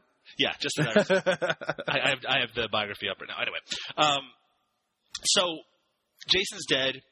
Uh, Trey is very upset about this, and he goes to see Doc in his summer home, and he looks in through the window, and he sees Doc, but not just Doc. He sees somebody in there with an axe. Yeah. And just as he's about to go in, and there's going to be a great scene of action and something interesting happening, uh, he gets knocked unconscious, and he gets tied to a chair. Yeah, because everybody like everybody magically disappears. He gets tied to a chair very loosely. Yeah. very, very loosely. Not important that he gets tied to the chair so loosely. No, no, no. There's nothing important about that at all. Winks. So now we get revealed to us the uh, the twist of the plot. Uh, and if you haven't already figured it out, let's just take a break. Let's just count down from ten, and you try to work and give out people, yeah, give people here. a chance to work this out. Well, we'll do we'll do a little countdown here. Here, I'll, I'll do the countdown. I'm, I'm very good at counting backwards. All right, so we have ten, and then comes nine, eight, Dun, dun. seven, six, five, four, and then I believe comes three. Then we have a two and a one. Okay, stop. I think I figured it out. It it it Trey. Trey's the guy who's been doing the killing. What? Yeah, in fact, Doc, who uh, is his trusted friend and advisor, he, he he has helped raise him, but he was doing it as a weird uh, experiment because because Trey is a psychotic who was committed to an institution for the criminally insane when his parents got killed by him when he was fifteen. What a sick bastard! He's I- sick. I molded you into whatever I wanted. Yes, he, That's what Doc he- says. The doc does say that, uh, and and uh, Doc, who up to this point has seemed fairly sane, now every word he says is not sane anymore. Completely bonkers. he talks about how he's going to be a new Doctor Frankenstein and that he's going to mold people. Yeah, I mean it's Yeah. I, his his Although to be funny, it's funny that he says that he says Frankenstein when when when in actuality, when you think about it, like it's actually much more of a Jekyll and Hyde story. yeah exactly. B- And, and I didn't really understand his motivation. Although at first, although at first, at the beginning of the movie, when I when I started questioning, you know, like what what was happening, my first thought was like, I wonder if this is sort of like a Fight Club sort of thing. sure, You know, that was my first thought. And then at the end, when the doc sort of made the reveal that it was all him, because that was really the only thing I hadn't quite put together. I mean, I knew the doc had something to do with it, and I just, you know, but but anyway, when when they made the reveal, I'm like, okay, so it's really more of a Jekyll and Hyde. thing. Eh, I mean there's a Fight Club element to it. Yeah. uh, and certainly. Um, I am Jack's utter disinterest. Yes. Uh, so, oh, by the way, uh, Lucas, uh, the the drunken roommate uh, of Corbin, he was killed because he saw Trey on the street with, With the files, yeah. that he stole from Jason after uh, after he beat him unconscious, um, or killed him, I guess. Yeah. I guess. Uh, but you know, the, the doc has a few good Murder. lines here. He says that you're a bedtime story that will scare people for years. and while while he's kind of explaining himself, and uh, and Trey, who's very upset at all this news, Of course. um, he uh, he. He loosens his own arms uh, because he's been tied with basically silly string. yeah. he, like it's really loosely tied. So he loosens his arms and starts to choke the doctor. He escapes really, really easily. And Trey also, by the way, he's very curious about what happened to Bobby, and uh, and that's not important either. So just put that out of your mind. Yeah, and they don't really. I mean, yeah. I will say that uh, Trey's response to all of this, which is that he first attacks the doc. hmm Then Yeah, they he- both they both get wounded and wind up on the floor. They do both get wounded. There's a knife involved. Uh, Trey ends up stabbing the doctor in the stomach, and Hmm. the doctor's. I laying wonder where on- he learned that one before. the, the doctor's laying on the kitchen floor, and Trey puts his own head immediately to next to, to the doctor's, and puts a gun against his head to kill both of them at the same time, which is pretty cool. Uh, yeah, it would have been. I mean, yeah, it would have been In a kind good of movie, would have been kind of kind of cooler if they had shown it.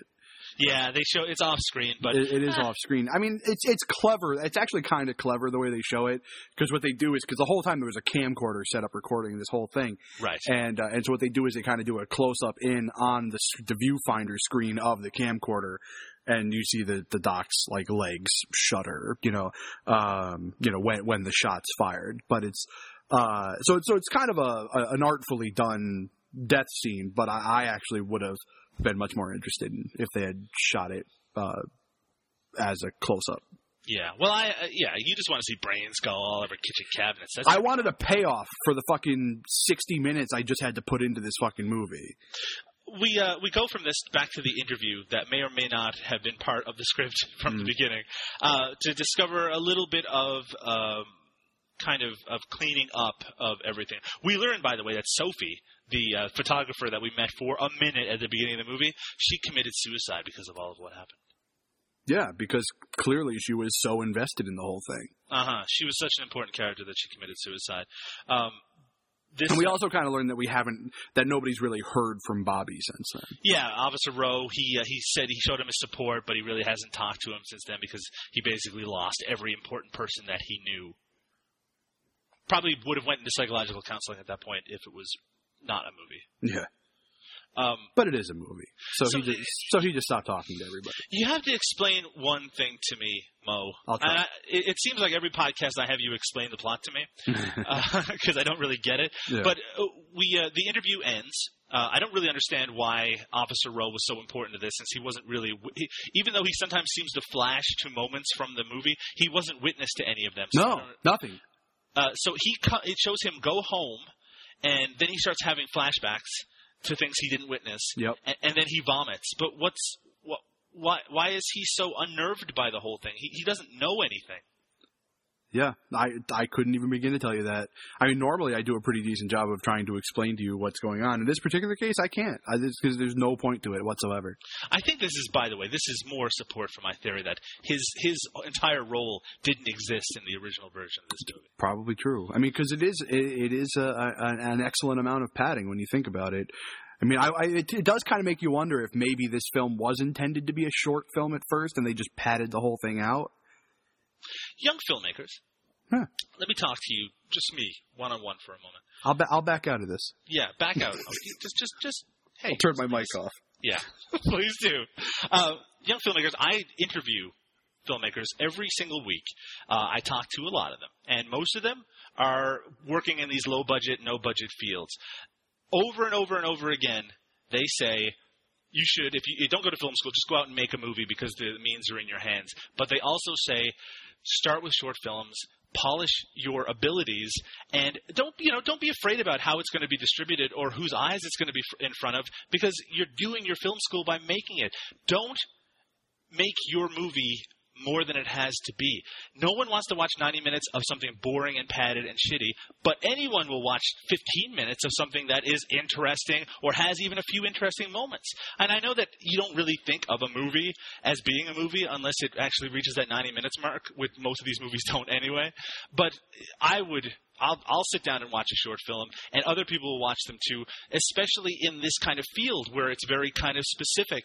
Uh, the audience that you're trying to reach in the genre films, people will seek this stuff out. And Oh, without a doubt. Who's that? Oh, no. But even if you're just using it as a demo reel thing, if you want to toss it on YouTube so people can see how your work looks like, just do that because Well, I was yeah, I was actually going to say this. I mean, this this is the YouTube generation. Throw that shit on YouTube. Our attention spans are fucked. So we only want to watch things that are 22 minutes long. Mm-hmm. And, So 20, let- and, and frankly, 22 minutes is a little long. I want to watch things that are 13 minutes long. This movie could have been a perfectly reasonable 13 minute movie. Actually, to be honest with you, I I thought like as I was watching the movie, like I almost kind of wanted to do uh like an like a re-edit of my own, you know, and uh and and, and cut it down to like to like a good like a, a relatively decent 30 minute film. Yeah, This movie would have been perfect at about 25 30 minutes. yeah, yeah. Certainly not 72 minutes. No, no, no. Because like, 'cause like we've been saying through the whole movie, it's not necessarily a bad movie. What the problems where where, the, where this movie lie in is in the ridiculous amount of, of padding that's on it, you know, and the fact that, that it's so like slow and like it has to like take it like it, it's like you're, drudging through this film, you know. Meanwhile, it could have been a very crisp, you know, and a very like sharply made thirty minute movie. There is a postscript, by the way. This isn't the very end of the movie. We yeah, we haven't got much- we haven't gotten to the best part yet. Yeah, we go to another flashback to October 1997, uh, which shows Bobby at the crime scene. I was a little bit confused about what was going on here. Yeah, because nobody's telling this part of the story. It's just, right. This is just happening. Now we're in a time machine. So Bobby's at the crime scene where everyone ended up uh, dying, and he starts stealing videotapes for some reason. I don't know why. Well, we find out soon enough. We do find out soon enough, and we, it shows him watching the videotapes, and we discover that they're videotapes of the doc's experiments on Trey. Uh, on Trey. And but there's a big stinger. There's something really scary at the end. Someone calls him and he answers the phone. This is Bobby. Now Bobby answers the phone. In the background, you can see the next tape that he's put in, and who's on that tape? Bobby. Dun dun. Did you just motorboat your microphone? I did. I motorboated it. In fact, I'm going to stay there for the rest of the night. So Bobby uh, obviously has been set up for the sequel, uh, Human Behavior 2, coming soon to a theater near you.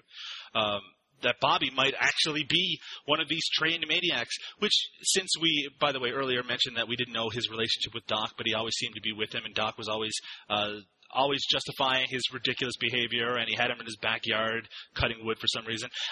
Who knew that this was going to be the end? No, yeah. Certainly not me. Cer- certainly not anybody with half a fucking brain. Human Behavior is a very predictable movie. It is. But you know, you were talking about the scene with Bobby and the axe in the backyard, and, it kind and there was one particular part that kind of cracked me up. But I just want to mention this real quick. Mhm. Uh, is that is that Trey turns his back on him? Yeah. What cop would turn his back on a suspect with an axe? and he, and just just to put kind of a fine point on it, he takes the axe and just jams it into the piece of wood. Yeah. I.e., that could have been his head. Right. well, uh, that the cop that would allow something to do something like that to happen would be the same cop who's been Who's also of a maniac. Yeah, who's a maniac has been part of this weird psychological psychological Jesus Christ. you sound like a hillbilly. Ooh, that- psychological. psychological um, experiment for the past however many years, twenty years or whatever. and and I mean, what kind of police force is this? Where are they hiring these people? Two. Yeah, they hired two. Two of these crazed mental patients. Yeah, and and and, uh, and they also don't have a fingerprint database that that one person that press. that you got a backup. Someone comes in and just presses a delete button and it removes everything off of the system. You know, there's no there's no cloud server. There's no you know servers at all. Apparently, I wish I worked in IT in the police force. That would be much better. I guess back in '97, you know, I mean, I Oh. guess it makes sense that there wouldn't be any kind of cloud thing, but but still, I mean, come on. Yes, come on. That, even that even is- in '97, they had the they had the technology to back shit up. or just have two copies. Just put them on two floppy disks. Who gives a shit? Anyway, this movie, Human Behavior, is very competently made in that there's uh, it has consistently very watchable video quality. Things Yeah. are not out of focus. There isn't any fancy camera moves, but everything is in frame. Mm-hmm. Um, there, I actually, I thought the soundtrack was pretty good. I It mean, was it- well done, yeah. Yeah, it's not noticeable very often, but that's probably a good thing. Uh, it, but there's a Yeah, even even like yeah, even cutting back and forth between indoor shots and outdoor shots. I mean, you get a little bit of that, you know, sort of sound you get on outdoor shots, but Uh-huh. not to the extent of like you know uh, of like some of the other movies that we've seen that that that have it where it's so noticeable. uh, the one I always think of is Summer of the Massacre. Yeah, so yeah, edit- exactly. Whenever, anytime they edit, the sound quality noticeably changes. Um, also, here there is there are a couple of, of moments where uh, the boom mic floats into the shot, uh, didn't but I'll. I'll give them I'll give them credit just because they had a boom mic in the first place. Yeah. Well, that's probably why their that's probably why their their audio wasn't half bad. Yeah, well, hey, good for them. They had decent uh, technical skill enough to to make a movie. And in Boom. fact, if they had a better script, they already had the tools together because there's also a number of different locations in this movie. Uh, Mhm. And you know, they, though we made a little bit of a joke about the fact that the police office looked like an office, they had office space available to them. They had things that looked like these locations, even if the officers themselves didn't look much like police. Exactly. If I if I was if I was going to film a police office, i- you know, for a, for a film I'm going to call it that from now on, uh, uh, a police, you know, if I was going to uh, film anything like that, I would do it in my bedroom. I mean, like I don't have any any kind of knowledge of any space where I'd be able to film something like that. it's, like, it's like let's check the fingerprints. Ah, well, don't just ignore the bed over there. Just, Yeah, yeah, yeah, just ignore yeah. this Star Trek Next Generation commemorative plate on the wall. Is that a, is that a drum set? yeah, it's for Officer Beatbox. You know. Officer Beatbox. I love that guy. Uh, so this uh, You have the right to remain silent. The directors of this film have actually gone on to make more films, and and I'm uh, interested. I always do love to see the progression of filmmakers, and there's nothing in this movie that would make me think that their next movie would be worse. In fact, I could see how it would be a little bit better. And of course, I have seen their next movie, which is Up for Rent, and it really is a little bit better, but not much. Um, but After again, they're making a progression. Right. Their last, uh, their most recent movie is actually in post production right now. It's called Revenant. The movie before that was called The Mutilation Man, and some of the actors in this film were actually uh, appear in those two films as well. Um, so you know they've continued to to make movies, which is great. Um, and they've actually, if you look on their IMDb profiles, they do a lot of uh, production manager work and and stage manager work. So they're certainly working in the entertainment field, and and and good on them. So you you know Living they're polishing dream. their skills. We're, what we're looking at here is a student film that just happens to have been released to the public. Well, I mean, and even on that, I mean, yeah, it's a student film, but this is also one of the, you know, one one of one of the most professionally made looking student films I've ever seen. Yeah, so You so we're really we're we're being really nice. Now let's not forget that this movie is really boring. It is. It's so fucking boring, and it just repeats the same information over. Well, and like over like again. like we said, this is technically a good movie. It is actually a bad movie. yeah, and the black and white photography, though it looks nice, it actually just serves to make everything look more flat and. Monotone, yeah. yeah, and it makes and because there's no, they don't make any use of shadows. I mean, it's not really a film noir or anything like that. No. It, it all it is is just you know the color's been drained from it, so it makes it even less visually interesting than it would be already. hmm uh, this movie deserves to, uh, compared to some of the movies we've seen, to have a release and so people can see it because it is a movie and it feels like it when you're watching it. Uh, you know, a shot on video one, but but a movie all the same. But it's not good and it's not worth seeking out. It's very much kind of smack dab in the middle of the kind of movies that we see here. Mm. Yeah, no, you're absolutely right. It's not as bad as say, you know, Summer of the Massacre or, or Hip Hop Locos, really. Um, what? It's not look? No, I don't think so. Yeah, yeah, uh, yeah. I I know you're not familiar with either of those titles, but and and it's not as good, you know. And, and of course, we use the term "good" very loosely, but it's not as good, or at the very least, as fun as something like Las Vegas Bloodbath or Doc.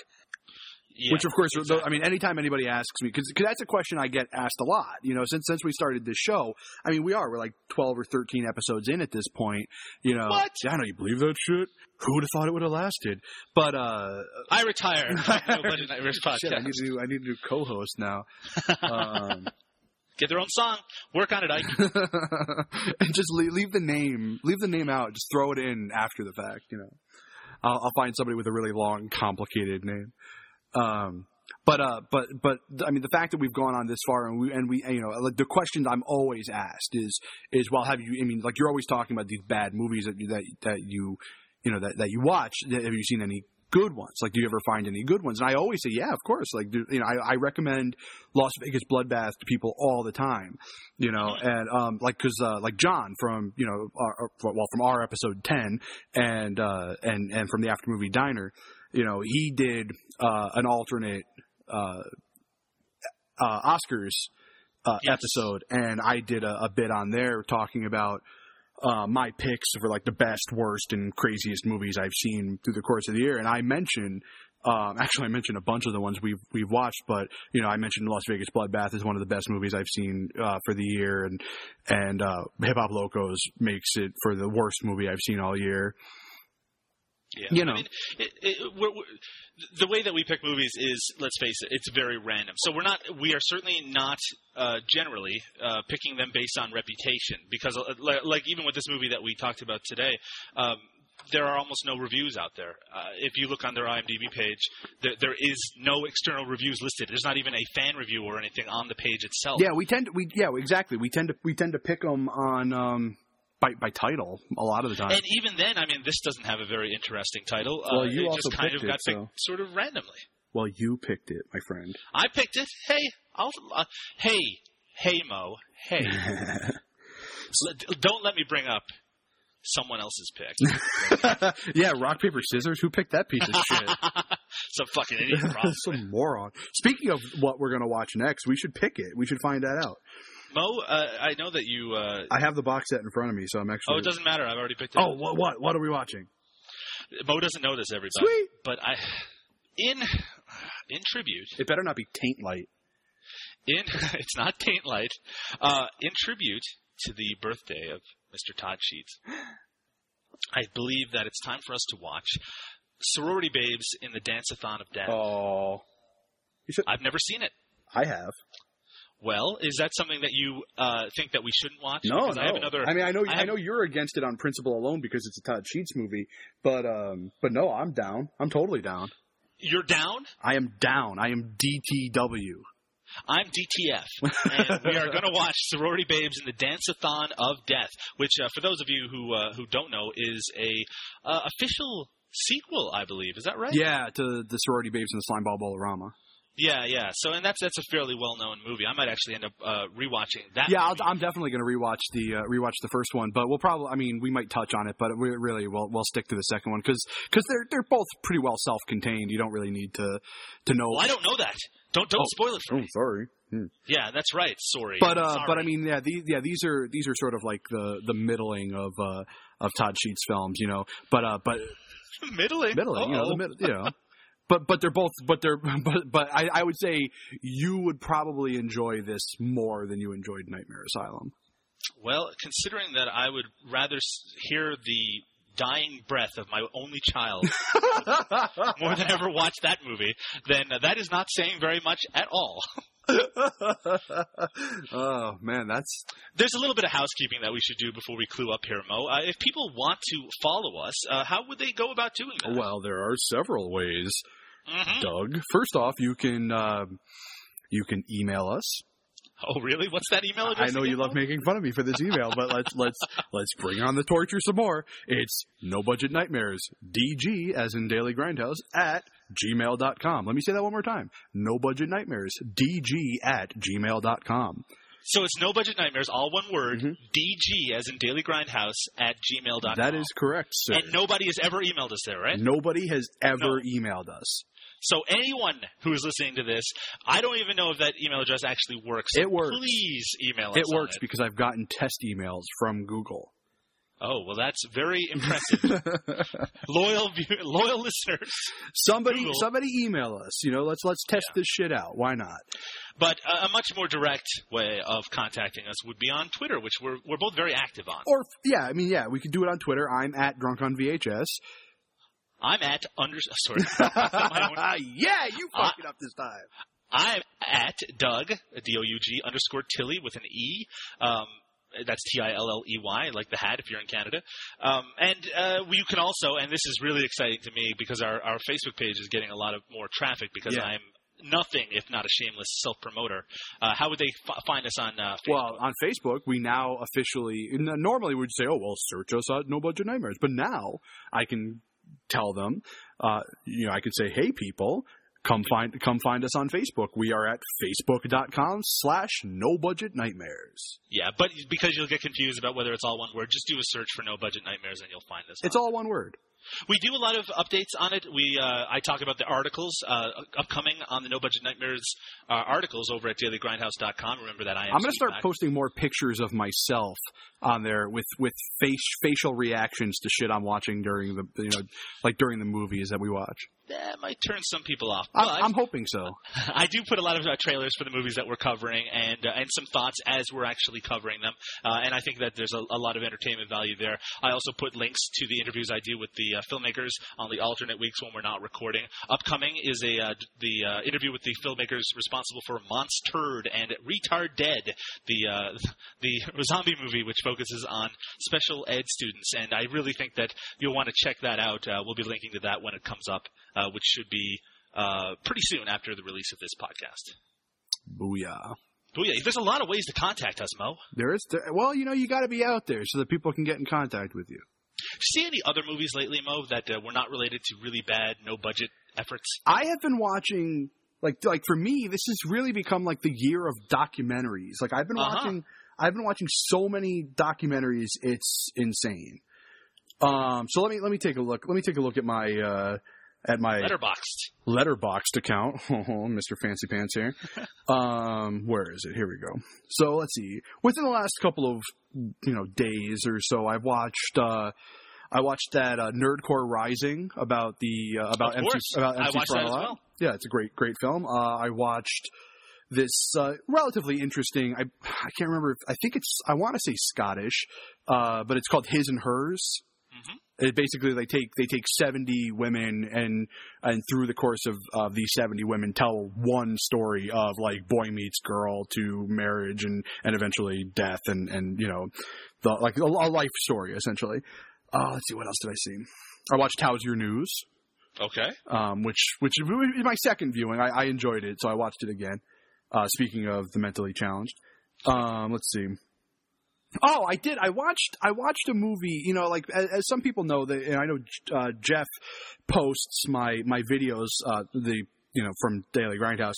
Uh, whenever I do the VHS box art videos, uh, so so I watched the movie for for the next video I plan on doing. It's this movie called The Mines of Kilimanjaro. Okay. And uh, I'm, obviously, I don't want to give away the box art, but I mean, obviously, you can look that shit up and see it yourself. But you know, but it's got an amazing box. Like the box is so awesome. So that's going to be my next one. And but the movie itself is ridiculous.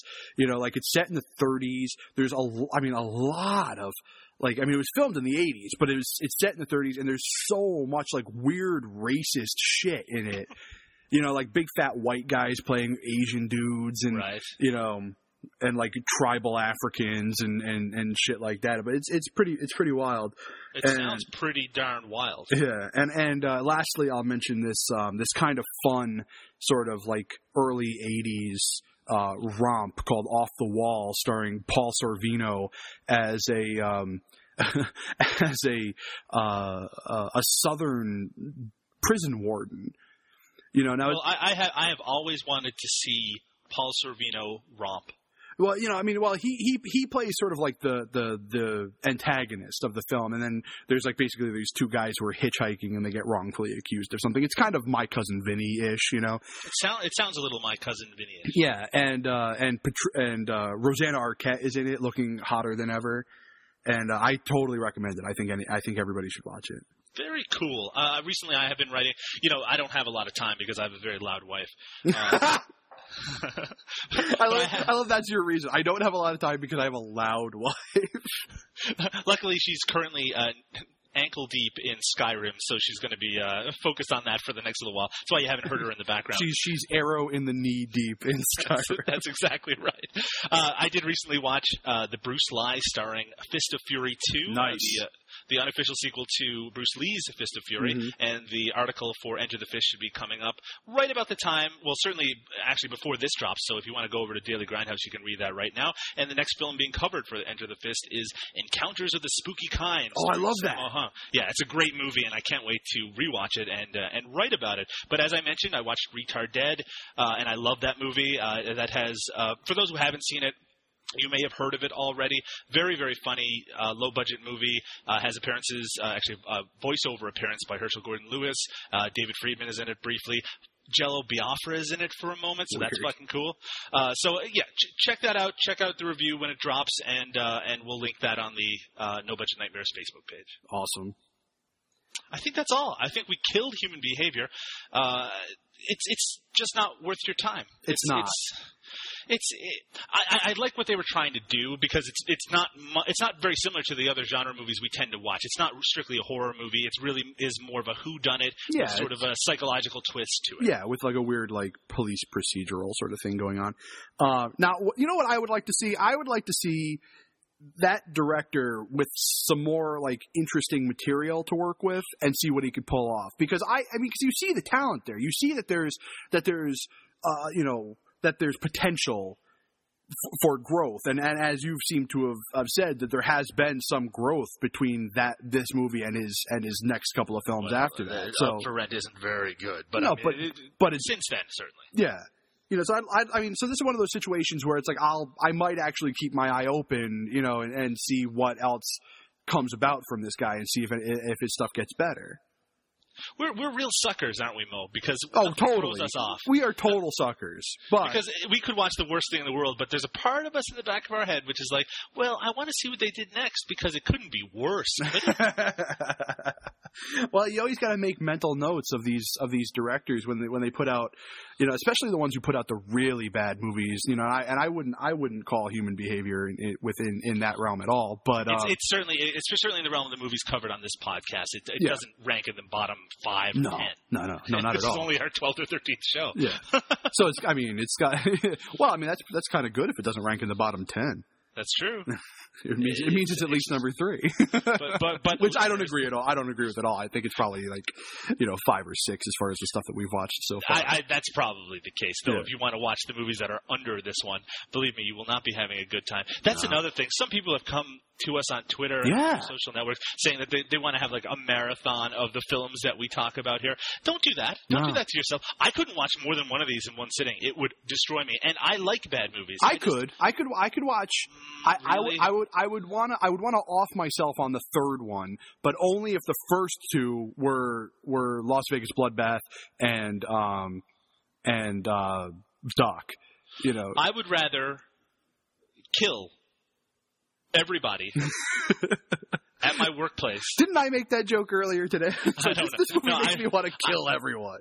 I would rather destroy this city that I live in uh, and everyone in it than watch a double feature of Hip Hop Locos and The Summer of the Massacre. Ooh. I would just not be able to take that, especially by myself. I wouldn't watch it by myself. Maybe if I had other people and they were like, "Oh, let's see what this is all about." Yeah, maybe then, but not by myself. I just can't. I'd have to be. I'd have to be. In order to sit through Hip Hop Locos again, I'd have to be really high with a large group of friends. Mm. And when I say high, I don't necessarily mean like pot or drugs or anything like that. I You mean, mean on could be life, high on life. high on you know alcohol, whatever you know. But like, I would have to have some kind of buzz going. I couldn't. I wouldn't be able to sit through it uh, straight like I did the last time.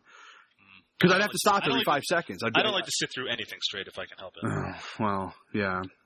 Speaking of me having weird, confused homosexual feelings for Michael Fassbender, let's talk. It's not. It's not. They're not weird because uh, because homosexuality is weird. It's only weird because for me, who is normally the the paragon of heterosexuality, uh, Uh, it's it that I don't know about that. that he crosses my wires so completely um, that it makes me think about HJs and BJs. Um, that uh, with, from yes from Michael Fassbender. Anyway, did you see the Prometheus trailer? I Oh, did. Jesus Christ. Jesus Christ! Now, I'm, I'm, it's kind of funny you would ask me that because normally I avoid trailers. Like, like, Uh-huh. you know, I'm I'm not a trailer guy at all. I hate trailers. But um, but I, you know, I said to myself, you know what? I people have been talking about this movie since I was like seven. You know, like I think I think I really need to, you know, to, to check this out and see what they're doing with it. And it looks mind blowing.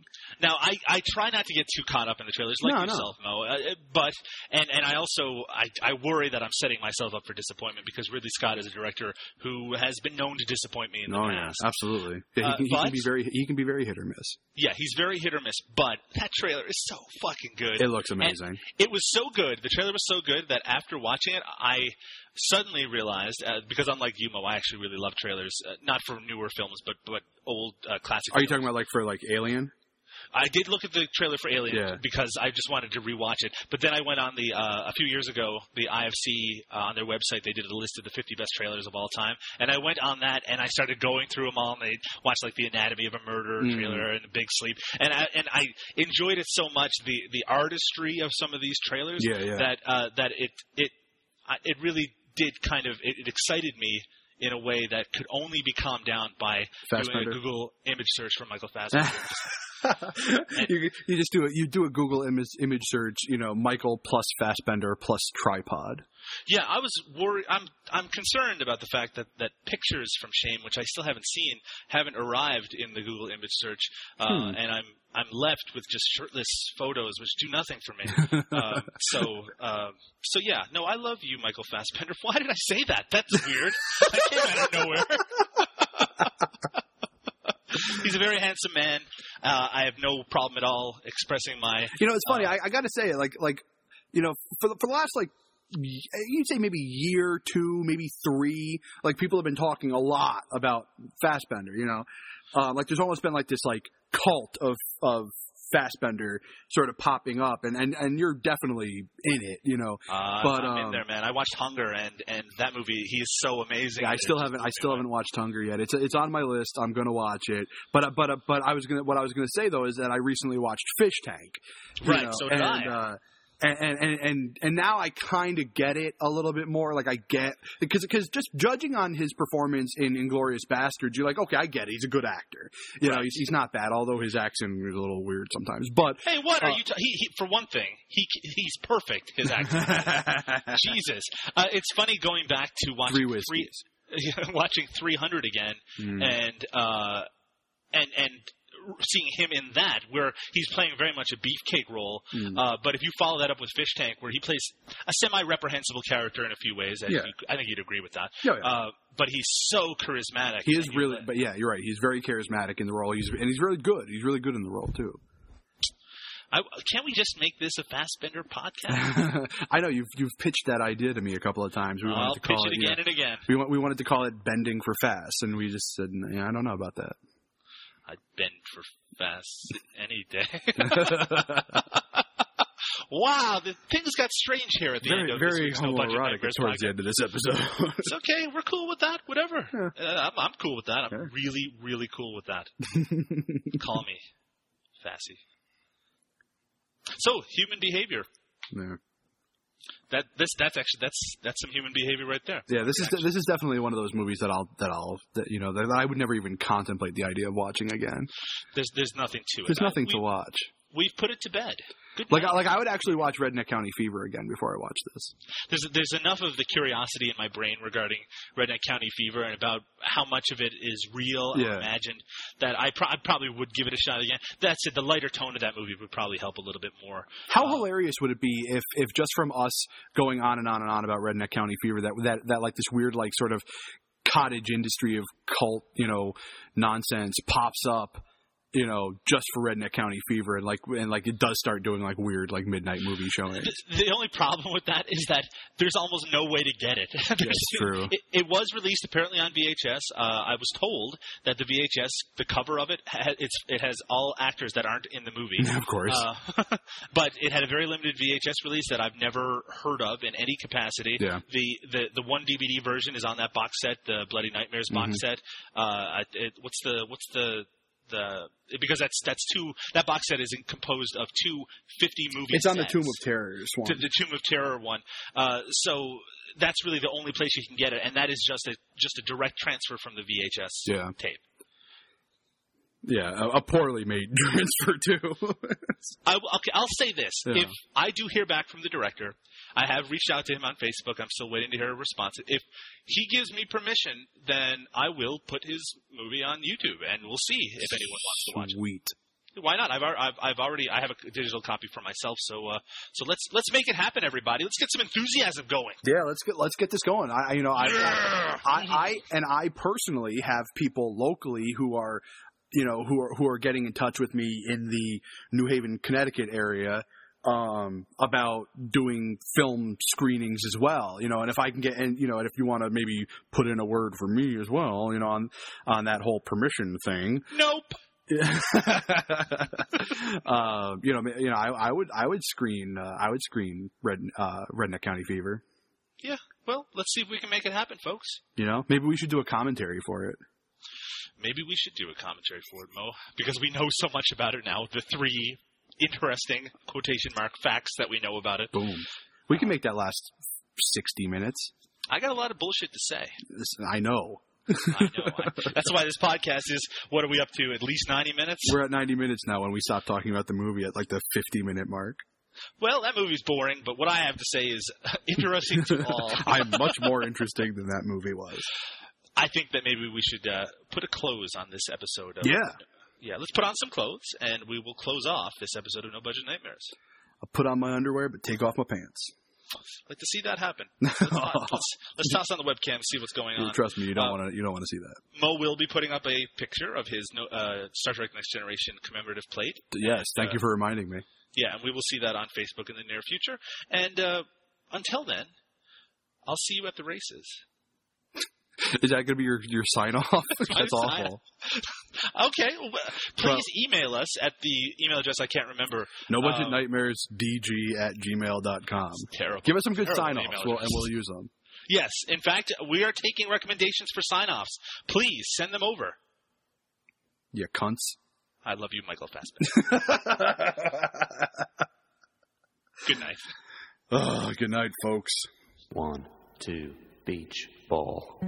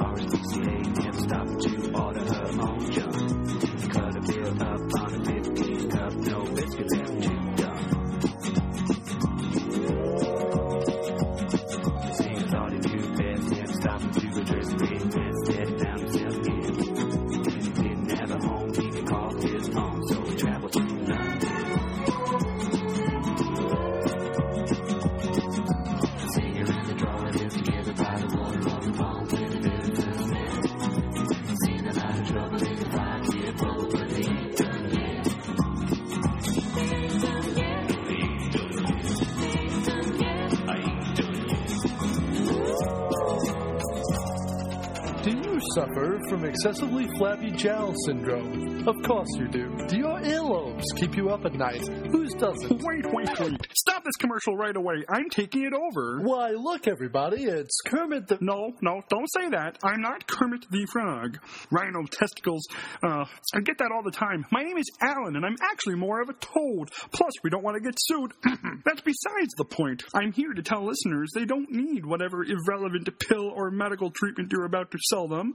All they need is the After Movie Diner podcast. What are you talking about? Every Monday, the AMD podcast brings you comedy, film discussion, and original music. There's also interviews with film directors, actors, and producers, and interesting guest hosts. Wow, my whole life has been a sham. I'm worth less than nothing. Oh, don't be silly, Mr. Voiceover Man. It's simple. First, grow a beard. Then, second, read this, and you too can be amazing. Really? I always wanted to believe in magic. Why are Oh, no, no, no. We don't have time for a song. Certainly not one that's far too expensive. Just read your damn lines. Friggin' amateurs. Oh, well, we quite agree, Kurt. I mean, Alan. Uh, so we got this guy instead. Go to amdpodcast.blogspot.com or search for After Movie Diner on iTunes, TalkShoe, Podbean, or Facebook and get that dose of goodness that you've been looking for. For all your sleepless nights, long commutes, and lonely weekends, maybe spent dressed in a tutu playing checkers with a machine eating Nutella straight from the jar. It's the After Movie Diner podcast, filled with all the B movie vitamins your body deserves. This podcast is a proud member of the Second Unit Podcast Network. Find all of our shows at 2upn.blogspot.com or on Facebook under the Second Unit Podcast Network. We've got Drunk on VHS. Film reviews from the basement. the After Movie Diner The Call Couch. Something Weird This Way Comes with Rue and Mo. and The dead end drive naked. the Second Unit Podcast Network, bringing you the action and leaving the boring stuff to the other guys. Shit, look out! Zombies! DailyGrindhouse.com. Tough films for the rough crowd. God damn it, did anyone fuck with my computer? Follow us on Twitter at Daily Grindhouse. Mo is at Drunk on VHS, and Doug Tilley is at Doug underscore Tilley.